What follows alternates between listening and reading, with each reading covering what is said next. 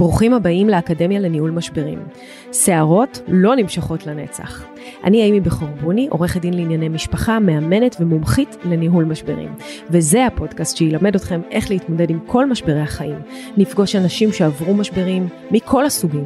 נלמד מהם איך צלחו את המשברים שלהם, איך אפשר לנהל את המשברים שלנו אחרת ולצאת מהם לא רק על הצד הטוב ביותר, אלא גם חזקים וחסינים הרבה יותר. הנה, מתחילים. ברוכים הבאים לפודקאסט של עורכת הדין אימי בכור בוני, האקדמיה לניהול משברים. וכמו תמיד אנחנו מביאים לכם משבר שמישהו אחר עבר עם כל המידע האפשרי על איך אפשר לעבור אותו ומה אנחנו יכולים לעשות אה, אה, כדי לצלוח אותו הכי טוב שאפשר. והיום, וואו, וואו, וואו, מה מתוכנן פה? לא, זה מטורף. אז היום אני מראיינת את אה, ליאת שחר. ליאת שחר הקימה את המרכז לנרקסיזם בישראל. היא בעצמה גרושה פלוס שתיים, והיום אה, מלווה ועוזרת לאנשים בתהליכי גירושים מנרקסיסטים. היא פועלת להעלאת המודעות ועד לשינוי חקיקתי בכנסת, וכמו שכבר קלטתי ממנה, היא לא תנוח עד שזה לא ישתנה. יש לה סיפור חיים באמת באמת מטורף. אבא שלה היה בעצמו אה, פסיכופת וסדיסט ונרצח כשהיא הייתה בת שבע, והיא בת לאימא נרקסיסטית, ובעצם עד גיל 38 היא לא באמת ידעה בכלל מה זה נרקסיזם. והיא נחשפה למידע על נרקסיסטים, ופתאום היה לה וואלה מומנט, פתאום הכל התחבר לה, והיא הבינה דברים על עצמה ועל החיים. ואז היא עשתה שני דברים מדהימים. אחד, היא החליטה לנקות את החיים שלה מנרקסיסטים. והשני, לחקור את הנושא, אבל חקירה באמת, אני קראתי את החומרים שלה, אני מזמינה אתכם להיכנס ליוטיובים שלה, לאתר שלה, לפייסבוק שלה. אני אשים כמובן לינקים להכל פה בפודקאסט, וזה באמת המחקר הכי מקיף שראיתי על נרקסיסטים.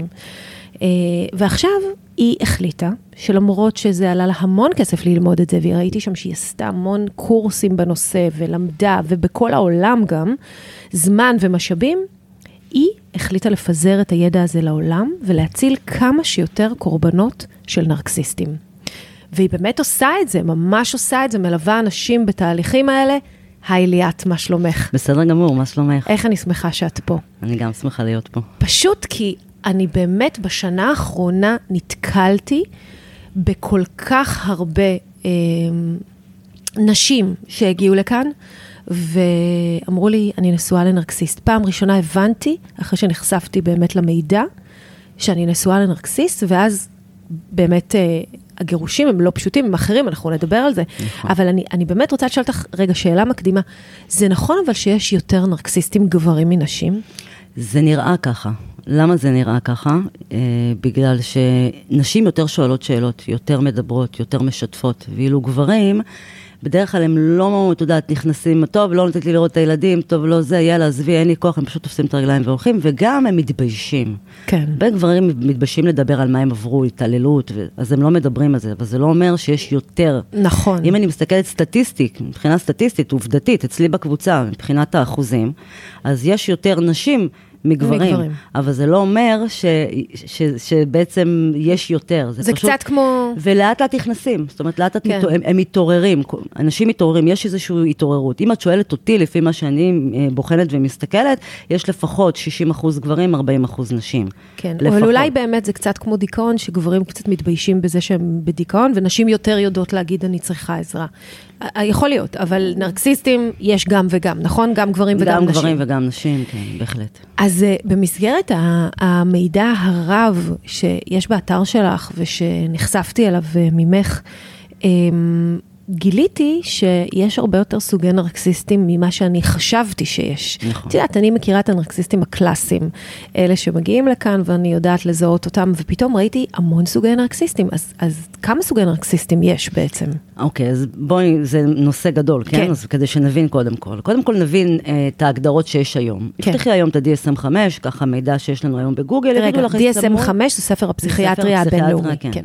וזה הגדיר את זה בעצם בהגדרה של סמוי וגרנדיוזי. נרקסיסט סמוי ונרקסיסט גרנדיוזי. בדיוק, שני נכון. סוגים, וזה לא נכון. סמוי וגרנדיוזי זה לא סוגים, זה התנהגויות. Okay. אוקיי. התנהגות סמויה, התנהגות גרנדיוזית. Okay. אוקיי. אבל אם אנחנו מסתכלים על, על יותר, ובכלל, אם מסתכלים בקבוצות של, של קורבנות, כל אחד מספר סיפור אחר. רגע, אז איך זה יכול להיות? Mm-hmm. אם יש שני סוגים, אז צריך להיות שני סיפורים. למה נכון. כל הזמן יש סיפורים? לא, אצלי הוא לא עשה ככה, לא, אצלי הוא לא התנהג ככה. זה אומר שיש יותר סוגים. והסוגים הם 11 סוגים. מ- מישהו באמת ישב ועשה פילוח של הסוגים האלה? אה, זהו, אני לקחתי את המידע הזה מאדם שנקרא H.G. טיודר, הוא פסיכופת מאובחן מבריטניה. אוי, אני ראיתי את זה באתר שלך, נכון. ויש לו גלאי נרקסיסטים. יש לו גם גלאי נרקיסיסטים. לא, אנחנו נדבר על זה, כן, רגע. תכף, תכף כן. אנחנו ניכנס לזה. אבל כשאני הגעתי למידע שלו, ואת אומרת, טוב, בואי, אני קיבלתי מידע מאוסטרליה, גרמניה, ארה"ב, קליפורניה, הגעתי לאיפ- לאיפה שאת לא רוצה. אבל, מה זה חקירה? חקירה זה לבוא ולהגיד, אין תשובות בחוץ, אני צריכה לקבל את התשובות, אז, אז אין פה נטייה של דעה שלי. כן. אלא עובדות מחקר. בשטח, מחקר, בוא נראה מה שהוא אומר, אם זה באמת נכון. וכשאת קוראת את החומר, יש משפט שאת יודעת בקרב הקורבנות, שזר לא יבין זאת. כן. אדם שלא חווה את ההתעללות הזאת, לא יוכל להבין בחיים מה זה. נכון. וכשאת קוראה חומר, ואת אומרת, וואו, זה זה, זה פשוט זה. וכשאני התחלתי לבדוק את זה, התחלתי לבדוק את זה מאנשים שבעצם אני, הרי אני מלווה אנשים, אבל אני לא מלווה רק קורבנות, אני גם מלווה נרקיסיסטים.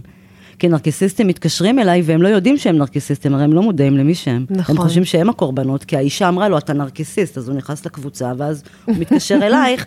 אה, אני בטוחה שגם את חווית את זה בתור ברור. אה, כאלה שאומרים לך, היא הנרקיסיסט, נכון. ואת אומרת, וואי, הנרקיסיסט בהארדקור, הוא אפילו לא מודע לעצמו. נכון, יש בעיה של מודעות עצמית נכון, אז שם. בהתחלה אמרתי, לא, אני לא נרקיסיסטים, לא לוקחת, לא רוצה. ואז אמרתי, רגע, יש לי הזדמנות נהדרת לעשות איזשהו מחקר, לצ... לקחת אותם בליווי ולהתחיל להבין למה הם עושים את מה שהם עושים. אוקיי. למה הם פועלים בדרך כזאת, וזה בעצם מחקר חי, יש לך את הקורבן לידך ויש לך את הנרקיסיסט לידך, ואת מתחילה להבין את הדינמיקה הזאת, איך היא עובדת. ובאמת נוכחתי להבין שיש סוגים, שמתוך הניסיון שלי, הרי כל המחקר הזה עשיתי כדי לעזור לעצמי. כן. וכשאני ראיתי שזה עובד, וזה פשוט עובד, כי יש להם כפתורים, זה מנגנונים מסוימים שאת לוחצת עליהם, זה פשוט מדהים לראות את זה, איך שזה עובד. אז מה עשיתי? לא יודעת אם יצא לך לראות את התוכנית נמלטים, כן. בפרק הראשון, שככה הוא תכנן, ככה הקיר שלי היה, ממש, סוג תחתון נמוך, תחתון עליון. כל- וממש כל הסוגים של הנרקסיסטים תלויים לך על הקיר, מודבקים. ועשיתי עבודת נמלים, כי גם כשאת... כמו שכאלה מז"פניקים עושים פשע, פות- פותרים פשע. את יושבת לבדוק ממש. את זה, ממש. ודעות של דוקטור רמני, ואת יודעת, וכל הגדולים ככה בזה, ומליסה רומנו, וקים סעיד, וממש להגיע לכל זה, ואת כל החומר לקחת ולעבד אותו. ומה גילית? כמה סוגי נרקסיסטים יש 11 סוגים, שלושה מהם נדירים. אז תספרי לנו. אוקיי, אז ככה, יש את ה... יש סוגים, תתי סוגים וקאדרים. אוקיי. יש את הסוג הת- ה- ה- התחתון, שיש לו ארבעה סוגים, תתי סוגים מהסוג התחתון, יש את האמצע, שיש ארבעה סוגים מטווח האמצע, ויש את העליון, הגדול. הגדול הוא בדרך כלל, זה אנשי, אה, שאת- אה, מפורסמים, אנשים שהם, אה, אה, הם מחזיקים הנדירים? את העולם. אלה הנדירים. אלה הנדירים, הם אחוז אחד מכלל העולם של הנרקיסיסטים. 99 אחוז מהנרקיסיסטים זה תחתון ואמצע. אוקיי. אוקיי? זאת אומרת, אנחנו מתעסקים עם שמונה סוגים. האדם הנורמטיבי מתעסק עם שמונה סוגים. תגידי לנו אותם. יפה, אז יש לך את התחתון, שהוא תחתון נמוך, תחתון אמצע, תחתון עליון סוג A, תחתון עליון סוג B. אוקיי. יש את טווח האמצע.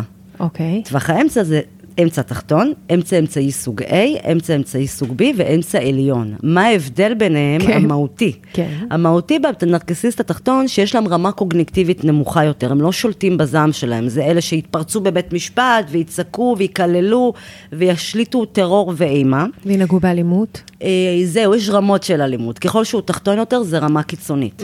זה ממש, זה המכות, זה הפיצוצים, זה האישה שהולכת למקלט. אוקיי. זה, מיש, זה, זה לחיות תחת טרור, גם אין לו הרבה חברים, יש לו מסלול דלק מאוד קצר, כי אנשים יודעים שהוא בן אדם מאוד אלים, ולא נעים להיות ליד בן אדם כזה. אוקיי. האמצע הוא הבעייתי יותר. יש כאלה אומרים לי, שלי הכי גרוע, כי הוא האלים, האלים הכי קל. כן. למה? כי כל הרשויות יכולות לראות את זה. לא בעיה להראות לבית משפט אדם אלים, לא בעיה להראות לשירותי רווחה אדם אלים. איפה הבעיה מתחילה?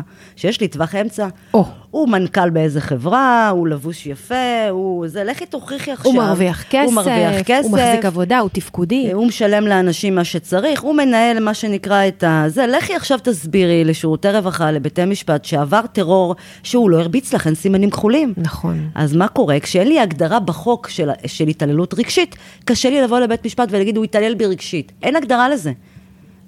אין כן. מה לעשות עם זה, ובעצם ככה הם מצליחים לנווט רמה קוגנקטיבית גבוהה יותר, גם מסלול דלק גדול יותר. מה זה מסלול דלק? את כל הזמן אומרת את המילה הזאת. מסלול דלק, אז בואו נדבר קודם כל מה זה דלק, כדי להבין בכלל מה זה מסלול דלק. אוקיי. דלק זה הרגשות. של האנשים שהוא בא איתם במגע. בין אם הם טובים ובין אם הם שליליים. בין אם תגידי לו, וואו, איזה מקסים אתה ואיזה מדהים אתה, ואת מאדירה אותו, שזה מה שהוא צריך, את ההדרה. שזה הדלק שלו? שזה דלק. אוקיי. לבין, אתה תקללי אותו ותגידי לו שהוא מניאק והוא לא בסדר, ומה עשית לי, ותבכי לו, זה דלק. זה אומרת, גם דלק. דלק, כמו ילד קטן שעושה טנטרומים ורוצה עכשיו תשומת לב, זה לא משנה אם את תתני לו תשומת לב בטוב או ברע, הוא צריך את התשומת לב. כן. זה מה שהם צריכים. אז זה נקרא דלק. אוקיי. מה זה מסלול הדלק? מי מספק לי את הדלק? מי נמצא בחיים שלי? אבא, אמא, מקור ראשי, שזה בעצם בת הזוג, היא המקור הראשי שלו. כן. והיא חווה את רוב ההתעללות. כן. ויש את המקור המשני ומקור שלישוני. שזה בדרך כלל חברים, אה, את יודעת, המקור המשני זה החברים, והמקור השלישוני זה עבודה. תגידי, נרקסיסטים שנשואים ועושים בעצם את כל ה... מה שנקרא תופעות הלוואי שלהם על בת הזוג שלהם, אנחנו תכף נדבר על זה, כן. יש הרבה דברים שקורים בתוך אה, זוגיות נרקסיסטית כזאת, זה דברים לא פשוטים. אה, הם עושים את זה גם לחברים שלהם? זהו, שלא. עושים את זה בחוץ? לא. כי את יודעת מה הבעיה? מגיע לפה תיק, אישה שנשואה לנרקסיסט. נכון. אנחנו רואים התנהגויות בבית קשות מאוד. ובחוץ תדמית כחיצונית. והוא מגיע לעובדת נכון. סוציאלית והיא מתאהבת בו. נכון. פשוט הוא מקסים כל כך, הוא נכון. כריזמה, היא לא רואה יש סיבה כלום. למה זה קורה. כן. יש סיבה למה קורה, אנחנו נדבר על דרך, על שירותי רווחה תכף, זה נושא בפני עצמו. אבל הם אבל- לא מחצינים את זה לאנשים אחרים, אלא מה, רק לקרובים אליהם ביותר? קודם כל צריך להבין משהו, כקורבן חייתי עם הבן אדם הזה שנים, את בעצמך לא ראית את זה. את נכון. בעצמך חשבת שאת לא נורמלית, את משוגעת, אתה לא בסדר, זה, זה טעטוע, זה טעטוע של המציאות. נכון. ועכשיו שגילית את זה, אותו קורבן חושבת שאם היא תשב עם שירותי הרווחה, שאגב, לא מעניין את שירותי הרווחה מה, מה, מה הוא עשה לך, הרי הילדים נכון, מעניינים אותם. נכון. ועכשיו את תבוא ותגידי לה, הוא נרקיסיסט, והיא תגיד, וואו, הוא נרקיסיסט, זהו, לא יראה את הילדים, אנחנו יודעים מה מדובר. לא. לא. זה לא המקום. וכשאת באה ואת אומרת לה, הוא עשה לי ועשה לי ועשה לי, א', זה לא מעניין אותם, ב', היא לוקחת את החרדות שלך, והיא אומרת, את משליכה את מה שאת עברת על הילדים, וזה לא רלוונטי בכלל. נכון, והיא תגיד לך, את אימא חרדתית, יפה. את רוקמת את הילדים לאור אחד. שלך, אולי בכלל צריך משמורת יפה. יותר רחבה. זה אחד. וכולי. יש עוד נושא פה בעייתי, כן. זה שהקורבן שהיא יושבת עכשיו, בדרך כלל, את יודעת, כשמתחילים תהליך משפטי, אז את לא רואה לא שופט ולא כלום, זה הכל בדרך כלל דרך נט המשפט, שמבקשים בקשות, תגובות, בקשות, תגובות. בדרך כלל האדם הראשון שהקורבן חווה אותו בפעם הראשונה, שהוא חלק מהתהליך, זה עובדת הסוציאלית. Mm. ועכשיו היא רוצה לשפוך את כל מה שהיא שמרה בבטן שהוא עושה לה. וזה לא נראה טוב. עכשיו, מה קורה? הנרקסיסט הוא אלוף בזה, הוא יושב לידה, והוא מתחיל להאשים אותה. את ואת ואת, מה היא עושה? נכנסת לעמדת הגנה. טעות ראשונה עם נרקיסיסט, לא נכנסים לעמדת הגנה, את לא בבית משפט. כן. מה שצריך באותו רגע לבוא ולהגיד כדי לא להיכנס למקום הזה, אני מבינה שזו הדעה שלך, זה בסדר, זו האמת שלך, זה לא אומר שזה נכון, איך זה מקדם אותנו. וכמה זה קשה ליאת. את יודעת שאנשים כשמגיעים זהו. לפה, גם, גם באמת, כמו שאת אומרת, הרבה פעמים הבן אדם הראשון שהם פוגשים זה העובדת הסוציאלית, קודם כל לא בשירותי הרווחה, אבל ביחידות הסיוע, כי אנחנו הרי מגישים קודם כל בקשה ליישוב סכסוך. ואז בעצם נקבעת פגישה ביחידת הסיוע. ואז הפגישה הראשונה שהיא בחוק ללא עורכי דין, מול אותה אה, עובדת סוציאלית. עכשיו, אפילו שזה אירוע חסוי, ובאמת לא מגיע לאף אחד, עדיין יש איזה רצון, כמו שאת אומרת, להוציא, לשפוך. עכשיו, זה הטעות של הקורבנות. כשזה לא, לא עושה אפקט, נכון. הן באות לפה והן אומרות, תכתבי את הכל בתביעה. הן רוצות תביעות מפוצצות שמסבירות, ואני כל הזמן... את- אני כל הזמן עסוקה ב juggling הזה בעצם, באיזון הזה, נכון. בין להסביר, זה לא, אני מבינה שזה כואב, אני מבינה שזה קשה, אבל זה לא, לא רלוונטי. זאת אומרת, כן, יפה, אין כי- לבית המשפט מה לעשות עם זה. כי אבל את צריכה להבין, את גם צריכה להבין, כי גם בתור עורכי דין אנחנו צריכים להבין קודם כל מה זה נרקיסיסט, אבל בשביל להבין מה זה נרקיסיסט, את צריכה להבין מה זה לקוח שעבר פוסט-טראומה מורכבת. זה שונה לגמרי. בואי נדבר על זה שמי שנשוי לנרקסיסט עוברת פוסט-טראומה מורכבת. מורכבת, נכון. ו- ופוסט-טראומה כשל... טראומה כשלעצמה היא אירוע שדורש עיבוד וטיפול. נכון. ואם את נפרדת ממנו, זה לא אומר שנפרדת עדיין מהטראומה ואת עדיין בפוסט-טראומה. ההפך, זה יותר גרוע, כי כשאת נפרדת ממנו, את חושבת שזה יסתיים, ואז את מגלה שזה המשך ההתעללות בחסות החוק, זה נהיה אפילו יותר גרוע. או, תקשיבי, את נוגעת פה בנושא... זה המשך אני אומרת לך, זה המשך ההתעללות בנושא שלי. בחסות לי יש החוק. נושא שנקרא אה, אלימות משפטית. יפה, שזה בדיוק. מושג שאני טבעתי.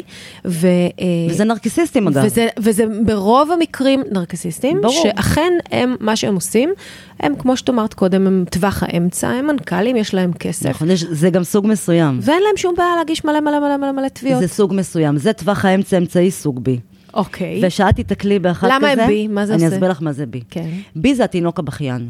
אכלו לי, שתו לי, עשו לי, הוא בדרך כלל צועק ניכור הורי, הם גם הראשים של העמותות של ניכור ההורי, כן. את תראי אותם בכנסת, כן, לא מזמן היה אחד כזה בכנסת, שהוא לקח את זה על עצמו, שהוא זה שזה, הוא בעצמו נרקיסיסט בהארדקור, אני אומרת כן. לך, בהארדקור. ומה שקורה בעצם זה שהם מקבלים המון דלק מסימפתיה ואהדה מהסביבה. הוא לא מחפש לפתור את הבעיות. הוא לא מחפש, את מביאה לו את הילד, הנה, הנה, קח את הילד. קח הוא- את הילד. הוא איכשהו ייכנס אליו לאוטו, אתה ישן אצלי היום. כן. הוא ילחץ לו על הכפתור שהילד ישתולל, הנה האמא לא בסדר, היא עושה לי ניכור הורי.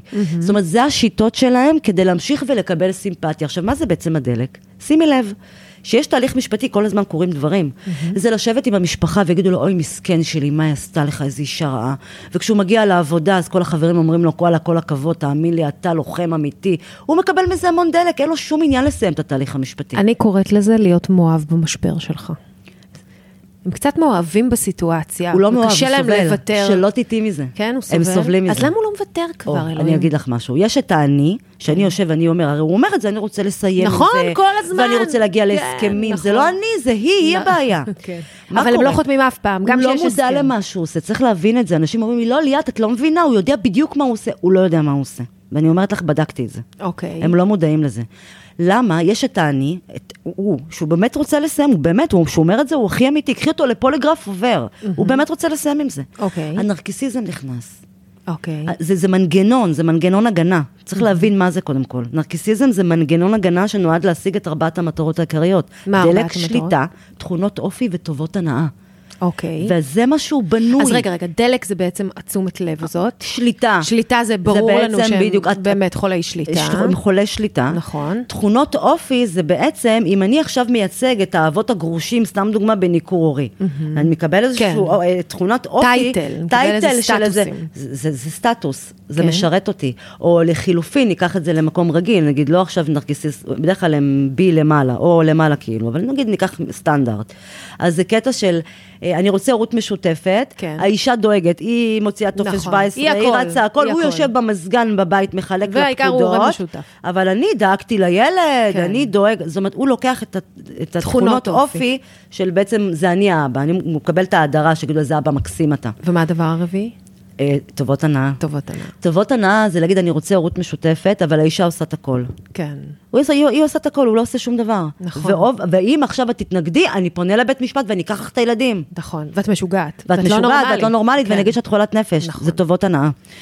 מזעזע באמת. כן. אז, אז ראיתי ב- באמת באתר שלך שאת אה, מתארת גירושין כהוריקן דרגה חמש. וואו, ממש. אז אני, אני רוצה להגיד לך קודם כל שאני מסכימה איתך, ויש לי ספר שיצא בהוצאת מטר, לא מזמן, תכף תקבלי ממני עותק. אה, שנקרא שערות לא נמשכות לנצח. ובאמת, אה, בסבירות גבוהה, שאם יש צד נרקסיסט בסיפור, אז אמנם לא יימשך לנצח, אבל זה יהיה ארוך מהרגיל, זה לא יהיה. אכזרי מהרגיל. זה לא יהיה. מה זאת אומרת? זה הטרור, יפה. רוב עורכי הדין והאנשים שמגיעים אליי, וואלה ליאת, אני הולכת לסבול אותו עכשיו ככה עד גיל 18 לא, של הילדים. יש שם סכסוכים בקונפליקט מאוד גבוה כשזה יש סיבה אבל, נרקסיסט. יש סיבה. אוקיי. יש סיבה, וזה מה שאני אומרת ללקוחות שלי. ו-? ופה, למה לדעתך בעצם לקבל להבין. הגירושים יותר קשים כשמעורבים נרקסיסטים? אני אסביר לך למה. קודם כל, רצית להתגרש? כן. רצית להתגרש? תאכלי חרא. איפה החרא הזה? אני אקח לך את הילדים, יהיה לך רע, אני חושב אני רוצה הורות משותפת, כי החוק מתיר לי. אבל גם אם את לא את רצית להתגרש, נרקסיסטים פה, אם הוא רצה להתגרש, זה סימן. שקרו שתי דברים. או שאת התפרקת והצעצוע כבר לא משרת אותו, את כבר לא מספקת לו את ארבעת המטרות העיקריות, כן? או שהוא איבד שליטה, הוא מתחיל לאבד שליטה ובעצם הוא מחנך אותך. בדרך כלל הם עוזבים, כשהם עוזבים, יש גם סוגי, כמו שיש סוגי נרקסיסטים, יש גם סוגים של קורבנות, סוגי אמפתיים. אוקיי. בדרך כלל זה ה-codependent בהגדרה. אלה, זה, הם סופגים, סופגים, סופגים, עד שהם מתפר, מתפרקים, בדרך כלל מאשפיזים אותם, בדרך כלל הם לוקחים כדורים, בדרך כלל הם בטיפולים, ואז הוא אומר, טוב, נו, היא כבר לא מייצגת אותי טוב, מה, אשתי משוגעת, אני מתגרש ממנה, היא לא מתפקדת. זאת אומרת, אחרי שהוא הרס אותה? אחרי שהוא הרס אותה, אוקיי. הוא תופס והולך. דרך אגב, כשהיא תתאושש, הוא יחזור. כשהיא תתאושש עוד כמה שנים והיא תחזור לעצמה, כן. לאותנטיות שלה, ותתחיל לקום ותתחיל להיות פייטרית, כן. עכשיו הוא חוזר עוד פעם לשבור אותה. כן. זה מעגל, זה סייקל. אבל המהות פה שאנחנו צריכים להבין, זה שזה לא מה הוא רוצה. את אומרת, הנרקיסיסט איתי בתהליך משפטי ארוך, כי הוא רוצה משהו, ו- והוא פשוט לא מתפשר. זה לא מה הוא רוצה, זה בחיים לא מה הם רוצים. זה מה את רוצה ואת לא תקבלי. הוא צריך לנצח. בול. את צריכה לקבל מה שאת רוצה. בול. מה זאת אומרת? דוגמה, אם עכשיו אני יודעת שאני מתחילה תהליך, אסור לטעות, זה, זה, זה החשוב פה, את, את תיכנסי לתהליך משפטי ארוך אם עשית את כל הטעויות האפשריות. כן. הטעות הראשונה שעושים זה של הקורבנות, וואי, הוא, הוא נרקיסיסט, מה פתאום, אני שומרת את הילדים אצלי, ובאים אליך ואומרים לך, ממי שלי, תילחמי איתו בבית משפט כדי שלא ייקח את הילדים. טעות ראשונה. נכון, א', כי הוא יקבל את א', הילדים. כי הוא יקבל, אם אין לך איזה משהו באמת נכון. קיצוני, לבוא ולהגיד... והיום בחריגות מאוד גבוהה לא נותנים הורות משותפת. מקדשים אותה. טובת נכון. האבא להסדרי הראייה עולים על טובתו של הילד מהתעללות. נקודה. לא, ממש ככה, אני אומרת לך, ממש זה ככה. מאוד משפט מאוד... אה, לא כי מישהו יושב שם והוא רע, לא. כי אין מודעות להפרעת האישיות, לא עברו הכשרה. לא, גורמים בתחום רגע, לא רגע, עברו לא, הכשרה. לא, לא, בוא נעצור שנייה. קודם כל, את יודעת שנרקסיזם זה לא הפרעת אישיות אה, יחידה. יש אה, הרבה הפרעות אישיות. נכון. יש הפרעת אישיות גבולית, יש הפרעות אישיות אחרות. נכון, אבל יש הבדל בין כולם. רגע. שאין צורך בשליטה. רגע, לא, לא בטוח. אבל יש, יש, דבר, יש הפרעות, גם בהפרעת אישיות יש דברים מאוד קשים לחיות עם בן אדם עם הפרעת אישיות. יש ברור. עיוות מציאות מאוד קשה. לרגע. אה, אבל העניין הוא שהפרעות מהסוג הזה, הפרעות אישיות בכלל, אה, ובואי נקרא לילד בשמו רגע, גם מחלות נפש, הם לא עילה לשלול אבהות. אדם יכול להיות סכיזופרן מטופל בקהילה ותפקודי לחלוטין, וזה בסדר גמור, והוא יכול להיות אבא נהדר. ואנשים עם הפרעות יכולים גם הם להיות אה, אה, מטופלים או לא מטופלים. נכון. יש טיפולים, יש, יש את הפרעות צודקת שאין להם... בהחלט, יש לי רק אין- שאלה, אין יש לי רק פתרון, שאלה. צודקת אבל אי בהחלט. אפשר לשלול אבהות על זה. רגע, שנייה, את צודקת כן. בהחלט, אני איתך, אבל השאלה היא כזאת, האם כן. את חושבת שפקידת סעד שיושבת שעתיים בפעם הראשונה עם בן אדם וקובעת שהוא אבא מדהים, זה באמת אינדיקציה לדעת איפה הילדים נמצאים? לא, זה גם לא אינדיקציה נכונה או. לדעת אם זה היה במדים או לא, אבל אני באמת חושבת שצריך שנייה לעשות הפרדה. אה, כל, ה, כל האנשים האלה, גם אם הם לוקים באיזשהו סוג של הפרעה, יכולים עדיין לגדל את הילדים. זה כמו שבאים זה לפה, לא. אז באים, זהו, שזה באים לא לפה, נכון, את, בגלל זה אני את. חושבת שלא? לא, אני בטוחה, כי ילדה... שמה? אני אסביר לך. שהורה נרקסיסט לא יכול לגדל ילדים? לא. אני אסביר לך גם למה. אוקיי. כילדה שגדלה עם הורים נרקיסיסטים, הנזק שהם עשו לי, כן. הוא כל כך גדול, ש, שהיום אתה מבין את זה, אבל כש, כשאין היום מערכה שעושים את המחקר הזה כדי להבין מה הנזקים של זה, כן. אז יהיה אפשר לבוא ולהגיד, רגע, אם אנחנו בודקים את זה ורואים שיש נזקים גדולים, אפילו יותר גרוע מאלימות, זה רצח של נשמה של ילד, זה איבוד האני האותנטי שלך. זה לעשות, לאבד מהחיים, אני רק בגיל 38 הבנתי מה נעשה לי, ילדות שלמה שגמרו לי אותה. אוקיי. שאני בגיל 12 ישנתי ברכב, שנה שלמה לבד. למה? למה? כי זרקו אותי מהבית כל שני וחמישי, כי עכשיו יש לאמא שלי בן זוג חדש, והיא עושה לו love bombing, אז את זרוקה ברחובות. שהיא לוקחת את החלה והולכת לישון איתו ואת נשארת לבד. ב- בואי נסביר רגע מה זה לאב או שאת. הולכת לטיפול פסיכולוגי, וכל הדרך היא אומרת לך, אוי ואבוי אם תוציאי מה שהיה, כי ייקחו אותך ויעשו לך, ו... זאת אומרת, הנזק פה זה הורה לא בריא, כי טובת הילד לא עומדת מול עיניו, זה הורה שרואה את הילד כשלוחה שלו. נכון. לא אינדיבידואל נפרד, הוא זה הוא. ואז הוא מגיע לגיל בגרות והוא שובר אותו. יש גם דבר שנקרא דינמיקה משפחתית נרקסיסטית, שזר לא יבין זאת. לעשות ילד אחד שהוא ילד הזהב, ילד אחד שהוא השעיר לעזאזל, וילד אחד שהוא הבלתי נראה, דינמיקה שהורסת את הילדים מהיסוד. האנשים לא מבינים את הנזק הגדול, ופה הנקודה של השינוי החוקתי שאני הולכת לעשות. לא יהיה איש גורם אחד בתחום שלא יבין בכלל כמה נזק זה עושה. אוקיי, הבנ- נגיד שהגענו למצב שבאמת החוסר במידע הזה שהוא אדיר, אדיר כמו שאת אומרת, אדיר. והחוסר יכולת לאבחן את זה בטח בשעתיים, שלוש. לא, אפשר בתסקיר- לאבחן, אני רואה לא, את האבחונים. לא, בתסקירים של שעתיים אי אפשר לאבחן, צריך אני, טיפה לא, יותר. לא, הם כותבים, אני ראיתי את של ד- אבחון של דוקטור גוטליב היקר, כן? שלוש פעמים בדוח.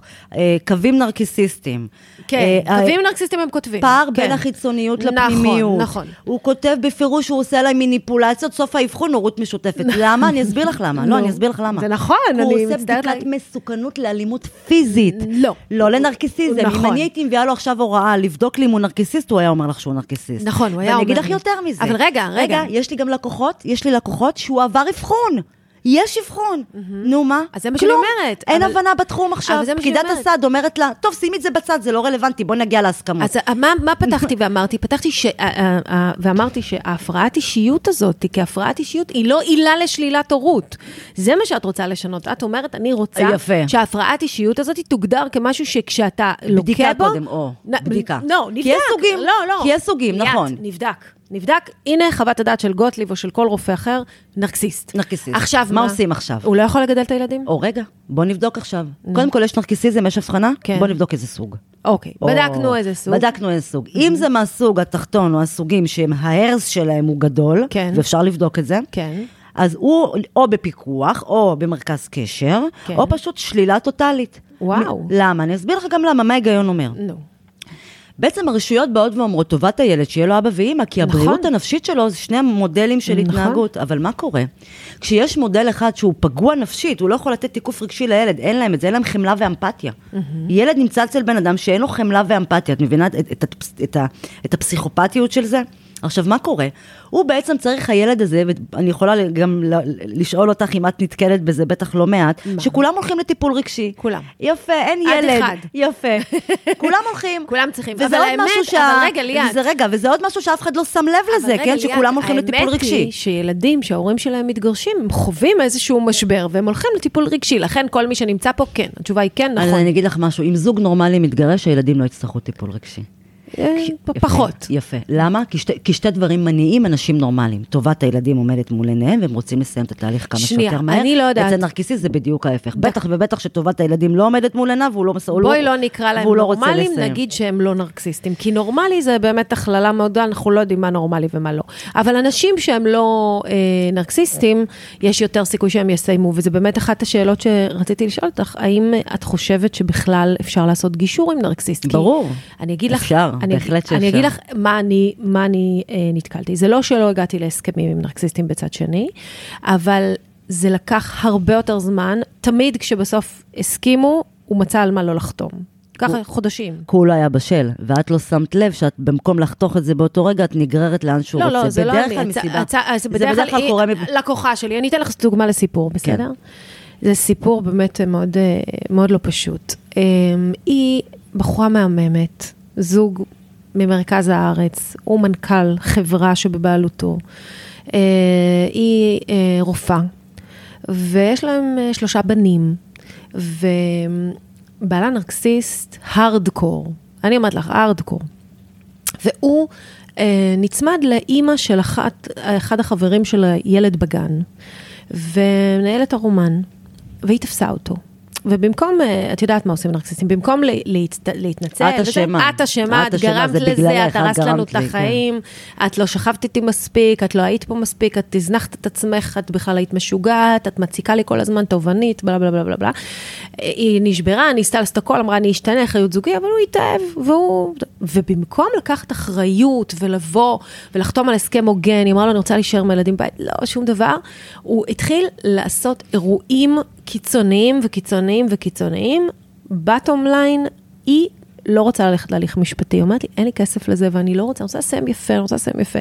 ואני אתן לו מה שהוא רוצה, ואני כבר, את יודעת, בתור עורכת דין, אומרת לה, די, בואי נציב את הגבול, אין מה לעשות, אי אפשר כל פעם עוד משהו ועוד משהו ועוד משהו. נכון. לא, אני לא מוכן למוניטין, לא, בלי שווי חברה, לא בלי זה, והיא מסכימה, ואני אומרת לה, אבל למה, למה, למה? וזה לא עוזר לי. אז, אז את יודעת, יש צדדים שאי אפשר.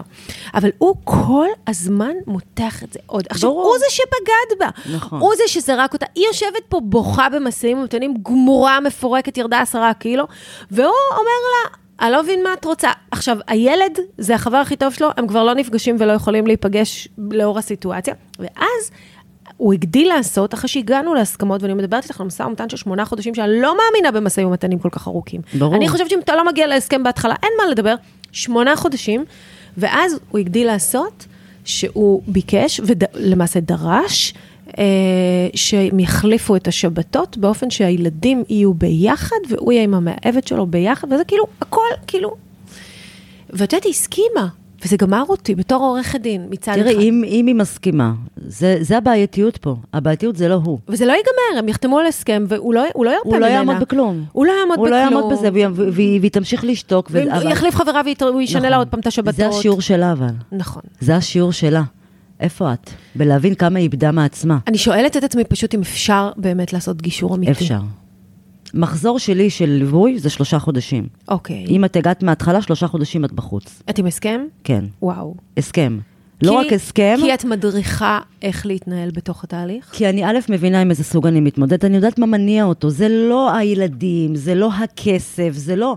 זה, מה את. רוצה ואת לא תקבלי. עכשיו, אם את תשבי, בדרך כלל טעות ראשונה של עורכי דין שמתעסקים עם נרקסיסטים, זה בוא נשב על הסכם בהתחלה. לא יושבים עם לא נרקסיסט יושבים. בהתחלה. נכון, אני מסכימה. אין למה? פשוט. הוא עם תחושת גרנדיוזיות. מגיע לי, הוא חי בסרט, מגיע לי ומגיע לי ומגיע לי ולא תקבלי ולא תקבלי, ואז מה קורה? את מגישה את התביעות, מרגע שאת מגישה את התביעות, עורך הדין מוריד אותו חמוד. חמוד, אה, איזון משאבים, פירוק נכון, שיתוף, נכון, אלא לברוח. נכון, נכון. ואז הוא מתחיל להבין שהוא קצת בבעייתי. עכשיו רגע, בגלל שמדובר על סוגי נרקיסיסטים, זה שונה מנרקיסיסט. למשל. נרקיסיסט כמו אצלה, כן. במקרה שלך, זה נרקיסיסט אמצע עליון. אוקיי. בדרך כלל זה נרקיסיסט אמצע עליון, את הקאדרים זה אי אפשר עוד לדעת, כי זה משהו שכבר הלקוחה צריכה להגיד לי, אבל... מה זה קאדרים? קאדרים זה סמוי, מוחי, עילית או קורבן. אוקיי. זה התת הנושא של הבן אדם, זאת אומרת, מה מגדיר אותו בהתנהגות שלו. הקורבני זה אלה שלא עובדים. זה אלה שהאישה, את רואה אותה באיזה תפקיד, הם כאילו בבית, כן. והם בעצם נראים כמו, את יודעת, הם, הם, הם לא עושים שום דבר, הם נתלים, אני קורבן. אוקיי. אני אה, מסכן, אני דואג בבית, היא, היא, היא, היא עובדת, ואני זה שמכבס ומבשל ודואג לילדים, והוא הוא המסכן. אוקיי. מוחי זה נרקיסיסט שקודם כל זה גם ההגדרה של הסקס, גם פה גם אפשר להבין, גם אוקיי. יש סיפורים של סקס, אז זה, זה בהגדרה שלהם. מוחי למשל לא אוהב סקס. לא אוהב סקס. הם לא עושים סקס, הם נגעלים מה, מהאינטימיות, אין שם אינטימיות בכלל. כן. את תראי אותם הרבה בפול, ב, בפורנו. נכון. זה אלה של הפורנו ואלה שכל היום באינטרנט. באינטרנט. ואוהבים להראות את ה... הוא יגיד, הוא יקנה לך מתנה, הוא יסביר לך, זה יין משנת ככה וככה וזה, ואם הוא קנה איזה מערכת סטריאו, הוא יסביר לך כן. עד הפרט האחרון. זה המוחי. עילית זה שילוב של סומטי ומוחי. אוקיי. סומטי זה בדרך כלל הגרנדיוזי, זה ההגדרה של אלה שעוברים והבושם אחריהם, הם תמיד כן. מתוקתקים, הם הסתפרו פעמיים בחודש, הם עושים לייזר, הם הולכים למכון כושר, יש להם תמונות בפייסבוק של מכוניות מרוץ ופנסי, הם, הם מאוד בקטע של התדמית החיצונית, בלהראות אני ואני ואני. אוקיי. זה הסמוי. עילית זה, זה שילוב של שניים, כל קאדר יש לו 25 תכונות אופי. וואי, קצת וואי. יותר מורכב, אנחנו לא ניכנס לכל זה. אבל כשאת מתעסקת עם עליון, בבתי משפט זה אלה שהם מנכ"לים בדרך כלל, הם לא כן. אוהבים חברות בפני עצמם, הם אוהבים להיות חלק ממשהו מסוים, ממערך מסוים. והם האנשים שמתחילים להתגרש, הם מתחילים להעלים, להעלים את הכספים. מה שחשוב להם כרגע זה להתחיל להעלים, כי יש להם חברות, אז הם מחפשים עכשיו את הקומבינות. כן. ומה הם עושים בינתיים? הם מבזבזים לך את הזמן בבית משפט על הילדים, על קשקושים, הוא לא מחזיר לי הבגדים, הוא לא החזיר לי את הבגדים. הוא, את מתקשקשת בשטויות, ובינתיים הוא דוחה לך את הקטע של הכסף, של טוב, הפירוק. אנחנו יודעים לעשות תיקולים על הדברים האלה, אבל כן, את יפה. לא מקבלת כסף ואין לך כסף לחיות. נכון. ואז את בעצם נסחטת סחיטה כלכלית, כי את אומרת לי, תגמרי את זה כבר רק כדי שיהיה לי אוויר וכסף. נכון. וזה זה נכון. נכון. אבל מה את צריכה לעשות? כשאת, כשאת מתמודדת עם נרקיסיסט ואת יושבת איתו בפעם הראשונה, את לא אומרת לו מה את רוצה. הוא לא סתם מושך אותך בתהליך, והוא לא עושה את זה במודעות, רק שתדעי, הוא לא כן. עושה את זה במודעות. הוא מושך אותך בתהליך כי הוא רוצה לדעת מה את רוצה. אז מה הוא אומר לך? אני רוצה הורות משותפת, אני רוצה ככה וככה. ואת אומרת לו, בסדר, נכון, אין ויכוח. טוב, זה לא עבד. אוקיי, עכשיו אני לא רוצה. עכשיו אני רוצה מה, הוא, הוא יהפוך את זה כל הזמן. למה כן. הוא עושה את זה? הוא רוצה לדעת איפה, תגידו לו, לא חמוד. פה הוא רוצה גבולות. או, פה זה הגבול שלי, כן. ופה אני עומדת על רגליים אחוריות. עכשיו את תיגררי איתו שנים בבית המשפט. הוא מחפש לראות מה הכפתור, מה הדבר כן. שאת לא עומדת, ועכשיו הוא רוצה את זה. נכון. תגידי, אני הבנתי שממש יש לך סרט של שעה וחצי, שהוא מסביר את כל התהליך הזה של... אה, בעצם מה הוא מסביר? אולי תספרי לנו קצת מה, מה, מה יש בסרט הזה. קודם כל, זה סרטון כן. שעשיתי אותו, של ממש גירושים מנרקיסיסט, מההתחלה ועד הסוף. כן. מי יש שעוד את בבית, עוד לפני שאת פונה לעורכת, לעורכת הדין. מה את צריכה לעשות כדי ל- ל- להקל על המצב הזה, ואפשר. זאת אומרת, רוב הקושי ש- שנשים עוברות זה כי הן לא מבינות, כמו שאת אומרת, בריונות כלכלית. הוא לא יצליח לעשות בריונות כלכלית אם את תכיני את עצמך מראש. נכון. הוא יצליח אם את תגידי לו, אני רוצה להתגרש. עכשיו הוא יסגור לך את כל הברזים. עכשיו הוא יסגור לך את כל הברזים. אבל לפני, אני רוצה להתגרש, מה אני צריכה לעשות? איזה הכנות לפני? כן. האמוציונליות, הצדק, אני...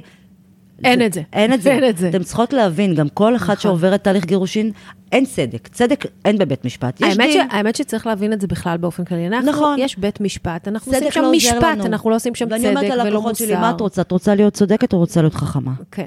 חכמה, אני מביאה אותך לאן שאת רוצה. את צודקת, את נכנסת עכשיו למשהו נכון. שהוא ימרוט עצבים, ו... אבל אנשים איכשהו, את יודעת, הם תמיד מונעים מה... לא, אני רוצה שהשופטת תדע את האמת. מה אכפת לשופטת מה אתה... זה לא מעניין. נכון. השופטת לא מתעסקת, היא אומרת חמודים, זה לא תסתדרו, מעניין. לכו לתיאום נכון, הורית, עזבו אותנו מהשטויות, אנחנו לא נכון, מתעסקים עם זה. נכון, זה לא מה יש לי פה? מזונות, פירוק שיתוף, איזון משאבים, עזבו נכון. אותי. שלום ביי. נכון. ונכון, רוב הקורבנות שמגלים את זה, אה, יש להם את הכעס. תקשיבי, זה שנים אחורה, זה, זה רציונליזציה. נכון. תחשבי שאת חיה שנים בחיים, ופתאום מישהו מוריד לך איזה רשת מהעיניים, ואת מבינה שגנבו אותך, רימו אותך, שיקרו אותך, והיית כמו מטומטמת, ויש לך הרבה כעס מבפנים, וזה לגיטימי לגמרי, שלהגיד לעצמך, יואו, אני הייתי... איך אומרים, בשיא האמיתיות, בשיא הזה, והוא פשוט רימה אותי וגנב אותי ושיקר לי ובגד בי. כן, יש הרבה כעס. את יודעת שאתמול הייתה פה מישהי בשיחת ייעוץ, באמת בחורה, אני, אני הולכת להגיד לך שהיא נשואה לנרקסיס, למרות שאולי תחלקי כן. עליי, אבל בואי נראה. בחורה מהממת, באמת באמת מהממת, שכירה סמנכ"לית בחברה, אמ, ולדעתי בעלה נרקסיסט, אני אגיד לך למה. הוא אמנם תפס אותה בוגדת, אבל הוא נשאר איתה. כן. וכאילו את מצפה מ... אולי, אולי את מצפה מנרקסיסט שאם הוא בגדת בו, אז הוא יפרק את זה ויקח אותך לבתי משפט וכולי. לא, הוא ממנף את זה לטובתו בתוך הקשר, באופן שהוא הפך אותה ל slave שלו. זאת אומרת, בגלל שהיא לא רצתה לפרק, ובעיקר בגלל שהיא לא רצתה שהוא יספר לבנים שלה שהיא בגדה, הוא הפך אותה לבאמת הוא, היא חיה על תקציב של כמה מאות שקלים, הוא לוקח לה את כל המשכורת. היא לא יכולה לקנות שום דבר בלי אישור שלו, הוא קונה לעצמו מותגים מהבוקר עד הערב, הוא משפיל אותה ליד אנשים. אה, היה לה יום הולדת, זה כי היא מאפשרת את זה, זה לא בגללו. תקנה לי בבקשה, אני לא. רוצה את הנעליים, תקנה לי את הנעליים, הוא אומר לה שום דבר, את רק מהגלגל של השתיים אוקיי, וחמישים כי שקל. היא מאפשרת את זה.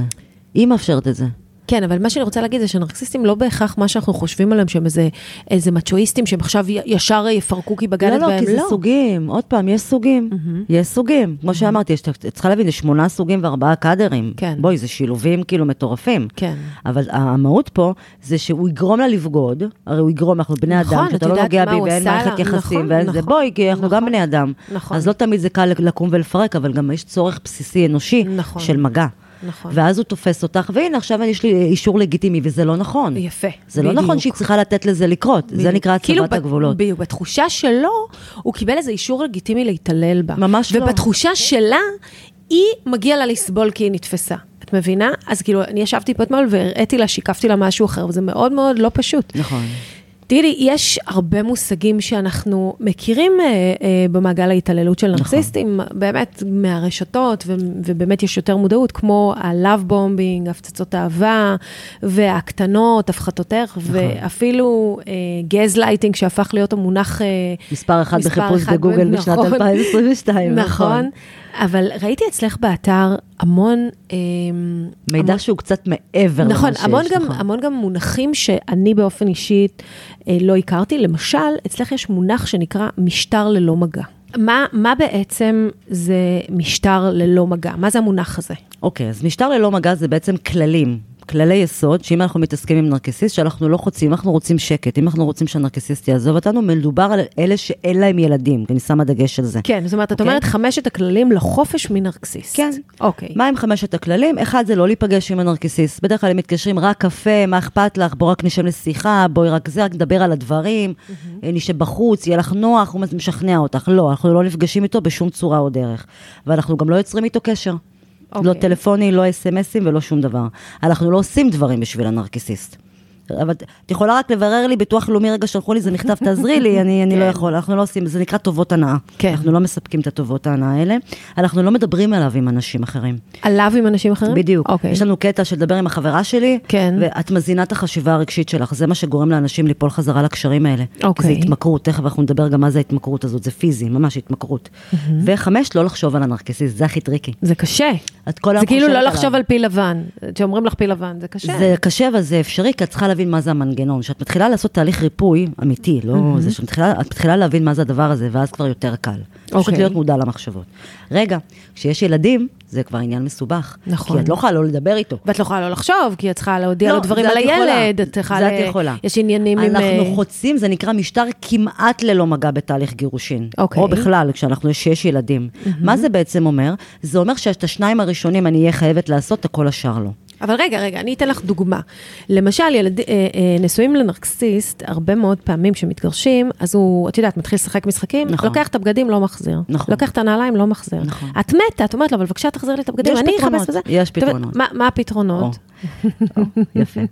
יש פתרון שמתאים, יש, כמו שאמרתי לך, סוגי נרקסיסטים, יש גם סוגי אמפתיים. יש כאלה שהם לוחמניים, כן. הקורבנות, אני אראה לו מה זה, ואני זה, ולא, ויחזיר לי, ואת... אוקיי, הכל תלוי. אוקיי. אם את מחפשת שקט ולפתור את הבעיה בלי, בלי לספק דלק ובלי כלום, יש, מ- יש מלא פתרונות. קודם כל, אם הוא עושה דבר כזה, את יכולה להביא בגדים מיד שתיים, בימים שאת יודעת שאת שולחת אותם למסגרת והוא אוסף, את שולחת אותם עם בגדים מיד שתיים. לקח יד שנייה, זה לא... נכון, שקט? פתרנו במקום, אתה תחזיר כן. לי ולשלוח מכתבים ילדים, והשופטת אומרת לך, מה זה השטות הזאת, תסתדרו. נכון, מה, אנחנו לא גננות. יפה, אבל יש כאלה שאומרות לי, מה פתאום, אני לא רוצה לשלוח את הילדים שלי עם הסמרטוטים האלה. אין בעיה. את רוצה לעשות את הזה? יש פתרונות. הילדים חוזרים, הוא מחזיר אותם, את רואה שהוא החזיר אותם עם בגדים, שזה לא הבגדים שלך. קטנים עליהם, בגדים קטנים, הוא מחזיר אותם עם בגדים קטנים. מסתובבת? כן. והולכת. מחזירה לו את הילדים. אני הייתי יורדת עם מפתחות. כן. נעליים הגיעו, הכל, בקבוק מוצץ אין, מתניעה את האוטו נוסעת, שר עם הילדים. ממש ככה בהארדקור. ואם את חושבת שהמשטרה עושה משהו, או שמישהו לא, זה חרית לא ברית, הם לא כלום. עושים שום דבר, הם לא הכל עושים בסדר. כלום, גם, אבל את יודעת, הוא יכול לנצל את זה, להגיד, אוקיי, בסדר, את משאירה לי את הילדים, את אימא נוטשת, תשאיר את הילדים, לא מקבלת חזרה. אז רגע, שנייה, שנייה. תאמיני לי שמניסיון, ואני אומרת לך הרוב לא, את צודקת. יש לו מחר עבודה. כן, ברור. הוא צריך ללכת לעבודה, הוא לא ידפק להישאר עם הילדים. כשאת תדפקי אותו וזה יפגע בו, כן. תאמיני לי שזה ייגמר. נכון. זה נגמר בשנייה. צריך הרבה כוח. יפה, אבל אם את באה ואומרת, תשמעי, ליאת, הוא לוקח לי את הבגדים, אז אני אומרת, אוקיי, אז תשלחי אותם עם סט אחד של יד שנייה, הרי מה נכון. יקרה? אז יש לו רק סט אחד שהוא לקח. עכשיו, אם הוא, הוא בא עם יד שנייה, הוא צריך לחז... הילדים צריכים לחזור עם משהו. עם מה שהם חוזרים, את מחזירה אותם בחזרה. כן. בגדים קטנים, עם אותם בגדים קטנים, ככה הם חוזרים. אם כן. את תעשי לו את זה פעמיים, שלושה, הוא יפסיק. למה? כי הוא לא מקבל את הדלק, וצריכים להבין למה הוא עושה את זה. הוא עושה את זה כי הוא רוצה לקבל ממך תגובה. כן. וכשזה לא משרת את המטרה והוא לא מקבל את התגובה, הוא פשוט יפסיק בלי מודעות. נכון. זה, זה משהו של הנרקיסיזם שעובד. לא, נכון, אם את חותכת ואת לא עונה, אני תמיד אומרת, אל תענו, למה את חייבת לענות לכל זה. וואטסאפ? זה מעצבן. אני נטרפת, אני יודעת, זה- אני. אני עברתי את זה, אני אומרת לך, זה כן. מעצבן נורא. ואז את יודעת, את עונה, הוא עונה, את עונה, הוא עונה, זה לא נגמר. זה לא שזה יכול נכון. להיגמר טוב.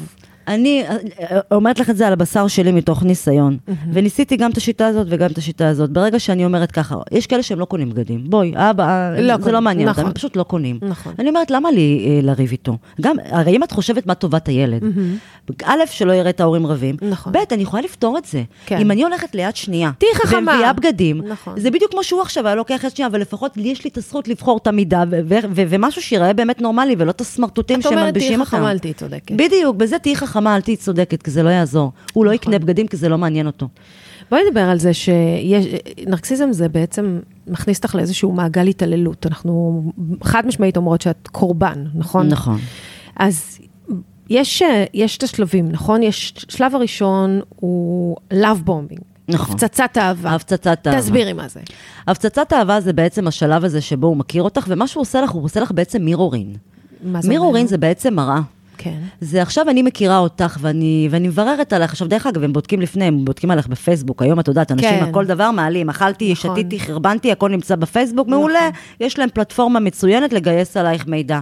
אם אני אעלה שיר מסוים, הנרקסיסט כבר יבין אם אני רומנטיקנית, לא רומנטיקנית, לפי התגובות. אם יש לך כלב, הנרקסיסט יבין שיש לך חמלה, כי, כי, כי את אוהבת כלבים. אוקיי. אז מה הוא יעשה? הוא יקנה לעצמו פתאום כלב, ופתאום הוא יברר, כי צילמת שהיית בבית קפה והוא יראה מה הזמנת, אז הוא יגיד שהוא גם הוא אוהב רביולי אה, עם אה, זה.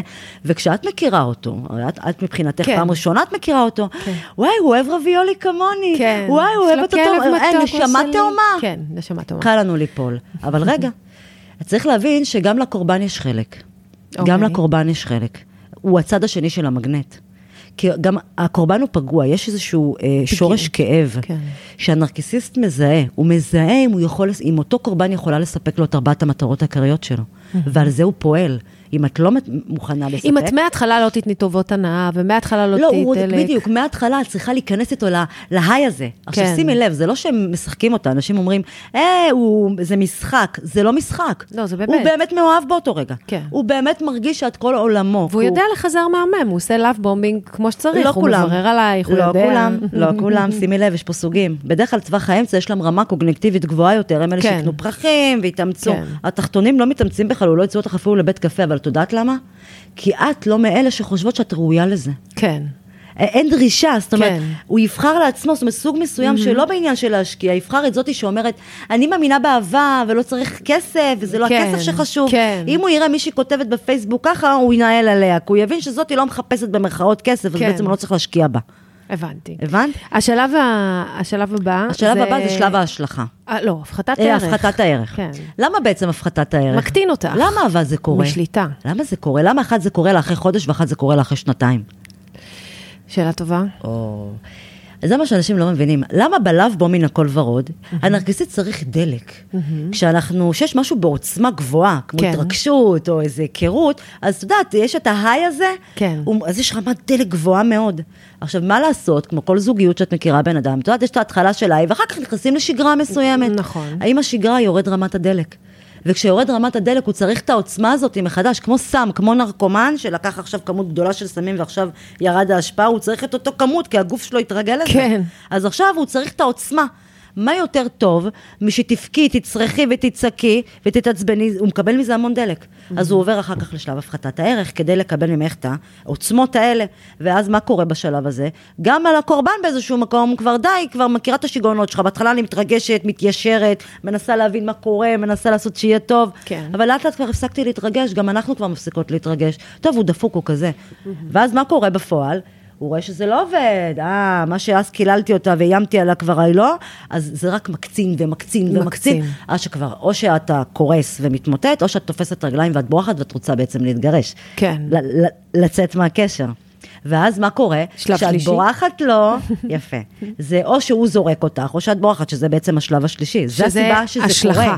לפי האתר. ההשלכה גם כן. יכולה להיות לא רק שהנרקסיסט ישליך אותך, אלא שאת גם תברכי ממנו, כי זה כבר too much. הבנתי. לכל אחד יש את הקו האדום שלו באמת. או שהוא עוזב אותך, או שאת חווה התמוטטות נפשית, או שאת עוזבת אותו. בדיוק, או שאת עוזבת אותו. אוקיי. ואז מגיע עכשיו השלב הזה. כן. של ההחזרה. hoovering. של ה hoovering. שאיבה. שאיבה חזרה לקשר. שהוא מבין שהוא מאבד אותך. אני אשתנה, ואני כן. מצטער, ובואי ננסה, ואל תקשיבי לאף אחד, ומשפיעים עלייך, והוא אומר לך, והוא לא לוקח אחריות על כלום, גם, גם בנקודה הזאת. כן. יש כאלה עם רמה קוגניטיבית גבוהה יותר, שפתאום הוא יגיד לך את כל הדברים ששנים את אומרת לו, והוא לא מבין, כן. פתאום הוא מבין. כן. זה מה שגורם לקורבן להגיד, רגע, רגע, הפעם זה שונה.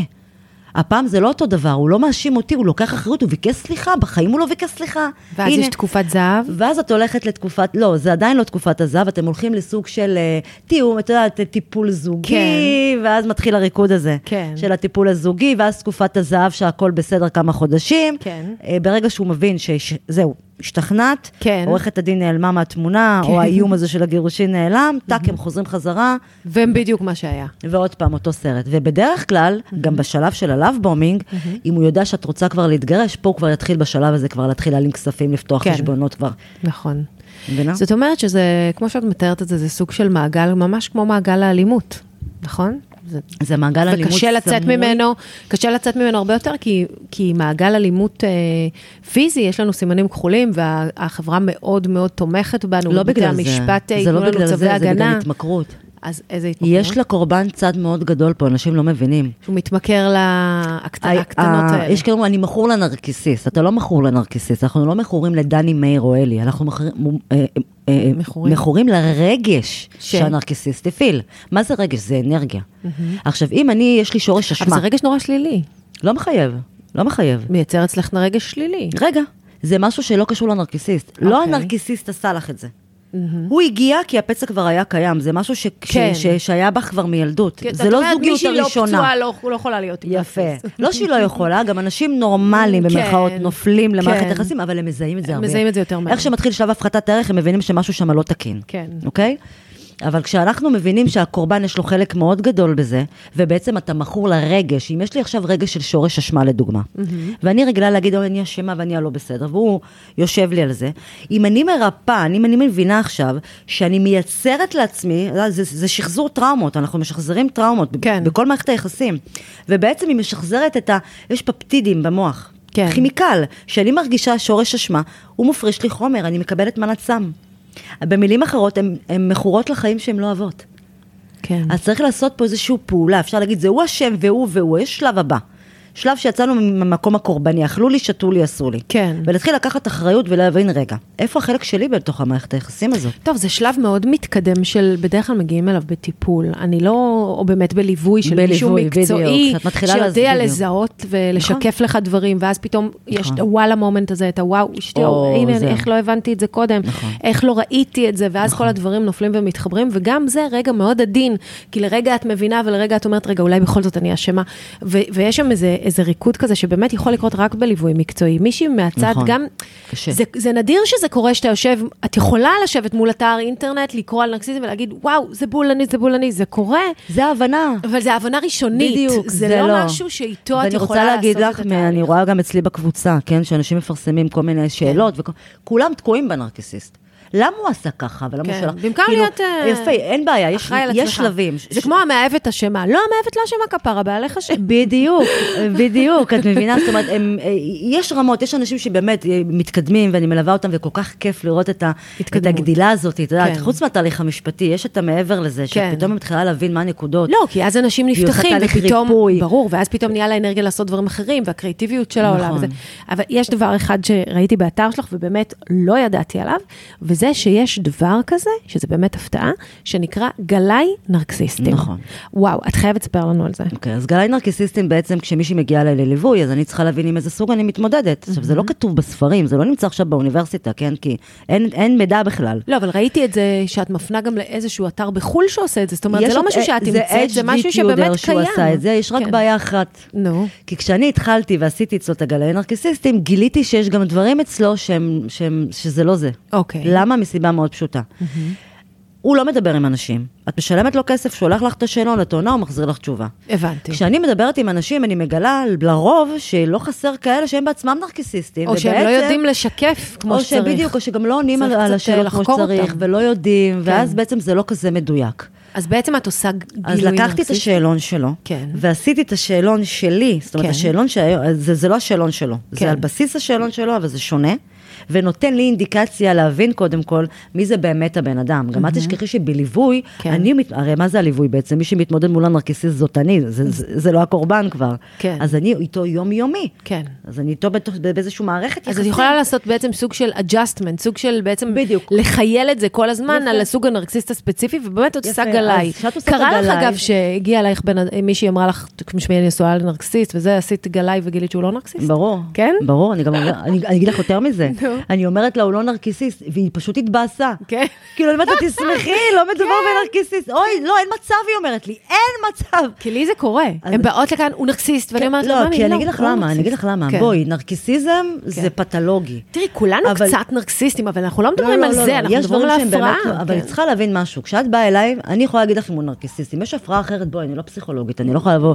יש גם הפרעות אחרות. נכון. יש בורדר ליין, נכון. ויש הפרעת אישיות אה, היסטוריונית. נכון. ובואי, אנחנו לא פסיכולוגים. נכון. כשאני נתקלת בנרקיסיסט, אני אומרת, יש פה נרקיסיזם. כי באמת יש דברים מסוימים של מנגנוני שליטה. כן. והתנהגויות. כשמישהי אומרת לי, אה, לא, אין לו עניין עם כסף, לא, הוא לא שיקר, ו...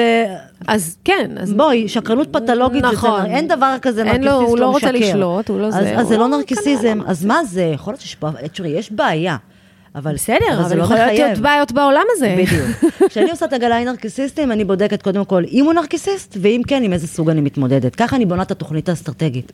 והתוכנית האסטרטגית היא ספציפית לסוג הזה. כן. וספציפית לקורבן, לסוג הקורבן שהיא. כן, ואז, מדהים. ואז אני יכולה לדעת האם אנחנו יושבים על הסכם? לא יושבים על הסכם. זה הזמן, הסוג הזה אני יודעת שיש לו כפתורים, מה הוא אוהב, מה הוא לא אוהב, מה נקודות החולשה שלו, כן. מה יגרום לו להשתולל. אני צריכה עכשיו שהיא תלך לשירותי הרווחה והיא תוציא אותו מאיזון. כן. הסוג הזה, אני יודעת כבר מראש, שאם זה הסוג הזה, תעשי ככה ככה, הוא יוצא מאיזון, וזה כדי- כמו ואז הספר. הם יזהו את הבעיה, כי אחרת הוא יכול בדיוק. להקסים אותם. וזה ו- עובד מצוין, כן. מתקשרות אליהם מהבית משפט, יואו, ליאת, את לא מבינה, שופטת העיפה כן. אותו מהאולם. מדהים. בשנייה הוצאנו אותו מאיזון, ועורך הדין משתף איתנו פעולה, זאת אומרת, אנחנו כן. שלושתנו, ואני אומרת לו, גם אתה בתור עורך דין, איך אתה צריך להתנהג?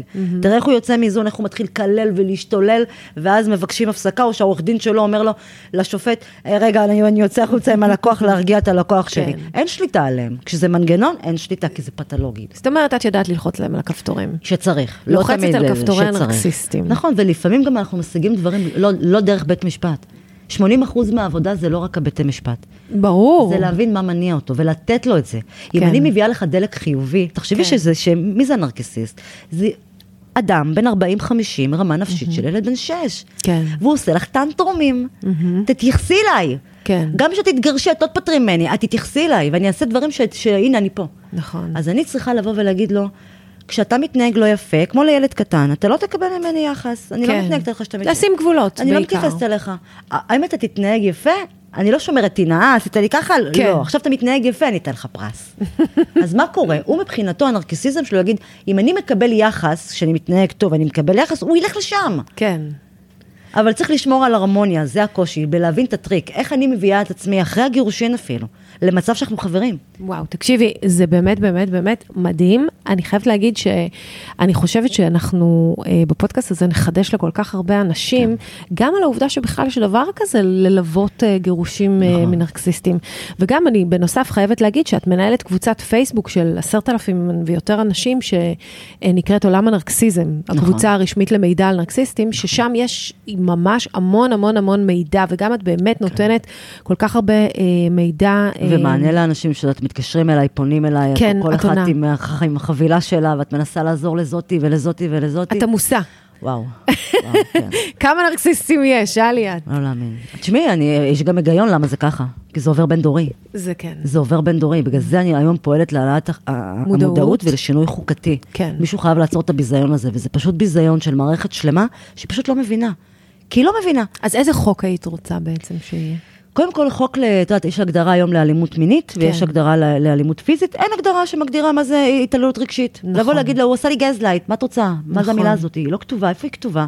אז יש, לי, יש לנו א', קושי, ו- ואת עושה את זה? זאת אומרת, זה, זה, יש לך מחקר כתוב יש לי מחקר כתוב, אנחנו מחכים? לאישור מוועדת הלסינקי, לעשות את המחקר בבני אדם, משם זה עובר לאוניברסיטה, הם, זאת אומרת, צריך את הגושפנקה, את לא כן, יכולה לבוא היום נכון. לכנסת ולהגיד, יש בעיה, יגידו לי, גברת, מי את? נכון. מי את? נכון. איזה תואר יש לך? נכון. מחפשים תארים. נכון. אין בעיה, אז אני אביא את זה למישהו עם תואר, הוא יחתום, והנה, בבקשה, דוקטור בר-לב, הנה, זה- מה שהם מחפשים. כן, אז אז בעצם. את נותנת את אני צריכה המחקר. להכניס את זה לתוך ה-DSM, זה ממש ככה. זה כן. עבודה שהיא לטווח הארוך, אני רואה את זה מדהים, זה כייעוד. ממש שליחות. שליחות.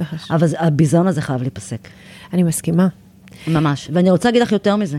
אם המערכת, בתי המשפט, שירותי הרווחה, הוצאה לפועל והמשטרה, כולם יקבלו הדרכה כמו שצריך, כן. הנרקיסיסט הוא לא הבעיה, ניטרלנו אותו. נכון, כי אנחנו צריכים לדעת איך להתמודד איתו. בדיוק. נכון. הוא לא הבעיה שלנו, המערכת היא הבעיה, שהיא לא מבינה עם מה אנחנו צריכים להתמודד, הוא גם לא מודע למה שהוא עושה, הוא באמת לא מודע. כן. אני רואה אותה מהצד השני. כן, כן. זה לא שהם יושבים וצוחקים לי, אה, עשיתי לה ככה. לא, הם בוכים והם ממורמרים, ואני אומרת לו, אתה לא רואה את זה? הם לא רואים.